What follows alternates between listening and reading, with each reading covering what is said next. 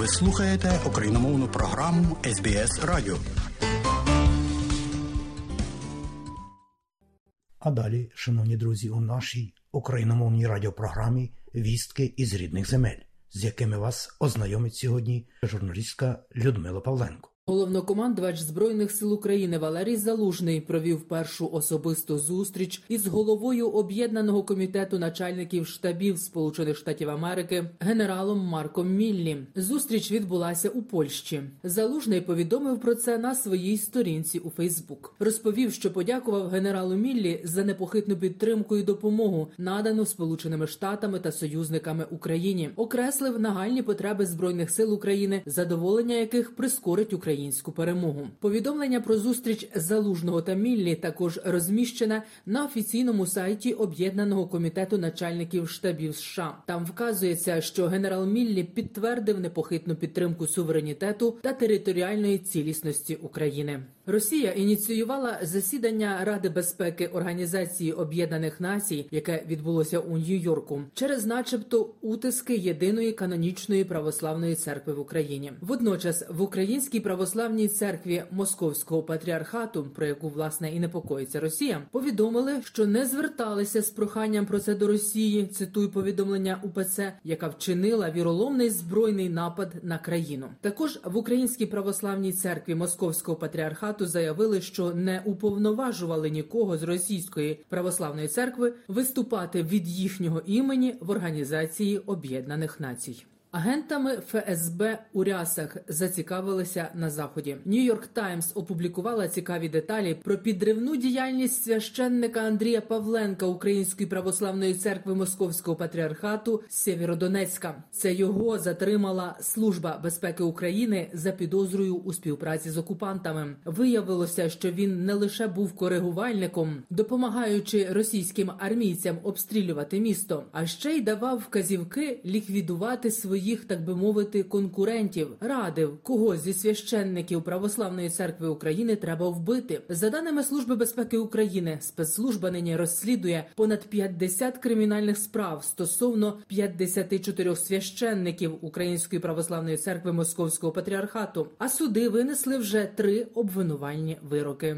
Керівник офісу президента України Андрій Єрмак закликав партнерів підтримати ініціативу зі створення спеціального міжнародного трибуналу щодо злочину агресії Росії проти України для притягнення до відповідальності російського керівництва і всіх злочинців, а також приєднання до цього процесу країн світу, зокрема Євросоюзу. Про це він заявив під час онлайн виступу на відкритті дискусійної програми проєкту «Ukraine is You» у Давосі. Жодна перемога не є повною без відновлення справедливості. Це означає, що ви винні мають бути покарані, а збитки, яких вони завдали, мають бути відшкодовані. Повторенню злочину необхідно запобігти, заявив український чиновник. Президент України Володимир Зеленський заслухав доповіді щодо зруйнованого російською ракетою будинку у Дніпрі. Зараз вже на місці зруйнованої російською ракетою багатоповерхівки завершено пошукові роботи. Говорить Володимир Зеленський. Завершилась рятувальна операція в Дніпрі. 79 людей були поранені або травмовані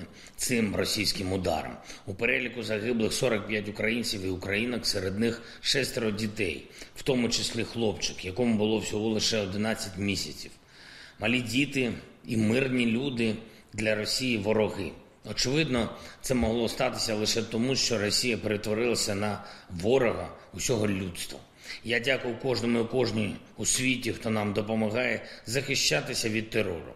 Саме сьогодні прозвучала дуже важлива новина від прем'єр-міністра Нідерландів Марка Рюте. Новина фактично в продовження наших з ним нещодавніх переговорів. Україні буде надана ще одна батарея Петріот. Дякую, Марку. Тобто маємо вже три гарантованих батареї. Сказав Володимир Зеленський. Повний виклад звернення президента. Слухайте наприкінці матеріалу. Російська ракета, яка влучила в житловий будинок у Дніпрі, раніше вже застосовувалася окупантами на території України Кременчуці, Полтавської області та у Сергіївці на Одещині. Про це повідомив генеральний прокурор Андрій Костін. Нагадаю, 27 червня минулого року російські армійці поцілили ракетою у торгівельний центр Амстор у Кременчуці. За офіційними даними загинула 21 людина. Десятки дістали поранення. А 1 липня минулого року окупанти вдарили по житловому будинку і базі відпочинку у Сергіївці поблизу Білгород-Дністровського на Одещині. Внаслідок атаки загинули 22 людей. Правоохоронці збирають докази терористичної діяльності росіян, щоб покарати винних. Буде прийнято рішення щодо об'єднання всіх кримінальних проваджень, які наразі пов'язані з загибелю людей і руйнуванням цивільних об'єктів, які пов'язані саме з застосуванням цієї страшної зброї. І що дуже важливо, і у випадку в Сергіївці в Одеській області, і в Кременчуці, і тут зараз в Дніпрі жодного воєнного об'єкту поруч.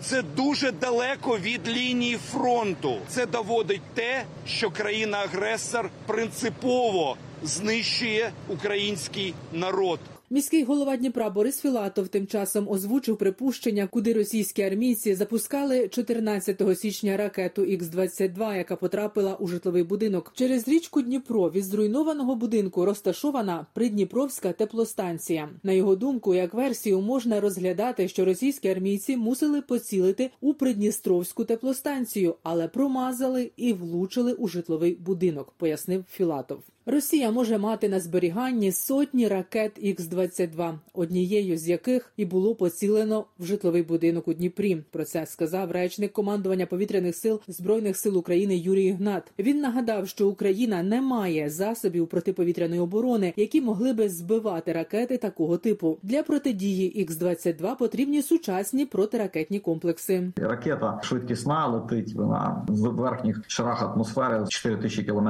на годину приблизно швидкість і вона вже перед заходом на ціль різко опускається вниз, фактично як балістика. Тому і не можемо збивати ми на сьогоднішній день ці ракети. І нам потрібні засоби, такі як нам сподіваюсь, нададуть вже найближчим часом наші західні партнери. Це Patriot pac 3 а також імовірно є заяви про передачу Україні в майбутньому комплексів сам ті Італії та Франції, яка має їх на озброєння. Навіщо Росія продовжує обстрілювати критичну інфраструктуру України, якщо така тактика не працює, не спонукає українців капіталювати, як сподівався агресор. Противник не досягає мети своїх дій, але не залишає надію, що він, врешті-решт, потрапить у якесь таке місце, внаслідок чого все різко зупиниться, пояснив експерт центру оборонних стратегій Віктор Кивлюк. Також він зазначив, що системи української протиповітряної оборони не зіткнуться із виснаженням через обстріли російських армійців, оскільки союзники продовжать постачати в Україну зенітні ракети. Аналітик пояснив, що російська авіація на сьогодні не здатна вжити нових заходів, наприклад, завдати ударів, залітаючи на територію України. Українцям потрібно готуватися до фінального наступу Росії. Про це заявив секретар Ради національної безпеки та оборони України Олексій Данилов в інтерв'ю Суспільному мовленню. Вони будуть мати спробу зробити так званий крайній ривок. Вони до цього готуються. Ми більш не впевнені, що саме з цим пов'язано всі ті процеси, які на сьогоднішній день відбуваються. Це може бути і на річницю. Ви знаєте, що для них оці дати для них є чомусь якимись сакральними речами. Це може бути і в березні місяці. Ми маємо готуватися до таких подій кожного дня. І ми готуємося. Президент країни кожного дня спілкується. У нього немає жодного дня, щоб він не спілкувався з своїми колегами з тих чи інших країн світу. І перше питання, з якого починається, і питання, яким закінчиться, це зброя, допомога нам перемогти цього агресора, який дерся на нашу землю. Протягом минулої доби Росія завдала два ракетних, сім авіаційних ударів та здійснила понад 70 обстрілів з реактивних систем залпового вогню, зокрема по цивільній інфраструктурі України. Є поранені та загиблі серед мирного населення. Залишається високою загроза подальших російських авіаційних та ракетних ударів на всій території України. Про це повідомляє Генеральний штаб збройних сил України. У Чорному морі Росія збільшила своє корабельне угруповання. Там зараз перебуває шість ракетоносіїв. Про це повідомила керівниця прес-центру сил оборони Півдня Наталія Гуменюк. Сьогодні ми оцінюємо загальний залп ракет на бортах всіх шістьох ракетоносіїв, які перебувають наразі на бойовому чергуванні в Чорному морі, до 44 ракет. Знаходження в морі на бойових позиціях, спорядження і така кількість все це може свідчити про продовження ракетних атак. На південному напрямку російська армія посилила інтенсивність обстрілів на Херсонському. Куп'янському на Запорізькому напрямках. На Херсонщині за минулу добу російські армійці відкривали вогонь понад сотню разів. Своїми діями окупанти намагаються тримати напругу, відволікаючи сили оборони, а також сіяти страх і паніку серед мирного населення. Говорить керівник об'єднаного прес-центру сил оборони Таврійського напрямку Євген Єрін.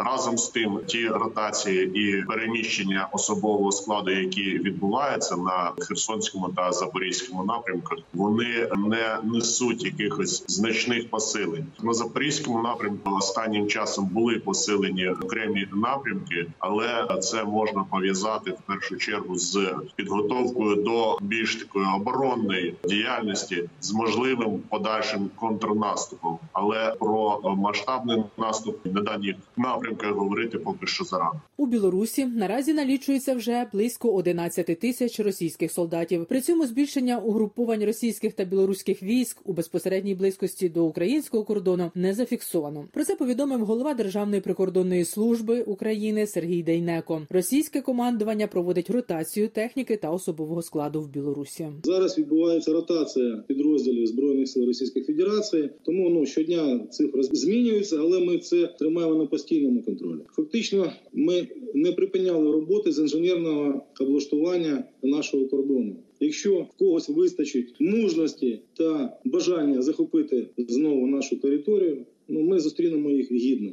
Команда МАГАТЕ на чолі з генеральним директором Рафаелем Гроссі прибула на майданчик південно-української атомної електростанції. Нагадаю, МАГАТЕ розширює свою присутність в Україні, щоб допомогти запобігти ядерній аварії під час війни. Про це очільник МАГАТЕ Рафаель Гроссі повідомив у Твіттер. Генеральний директор міжнародного агентства з ядерної енергії відвідає атомні електростанції, аби розмістити там експертів МАГАТЕ. Зазначається, що експерти з питань ядерної безпеки стежитимуть за ситуацією на південноукраїнській. Рівненській, Хмельницькій атомній електростанціях, а також на майданчику зупиненої Чорнобильської АЕС. Міжнародні фахівці оцінюватимуть стан обладнання станції і надаватимуть технічну підтримку та рекомендації, а також повідомлятимуть про свої висновки до штаб-квартири МАГАТЕ. Зерновий коридор з українських портів наразі працює не на повну силу. Про це заявив міністр аграрної політики та продовольства України Микола Сольський. За кораблі із зерном, які змушені стояти у Босфорі по кілька тижнів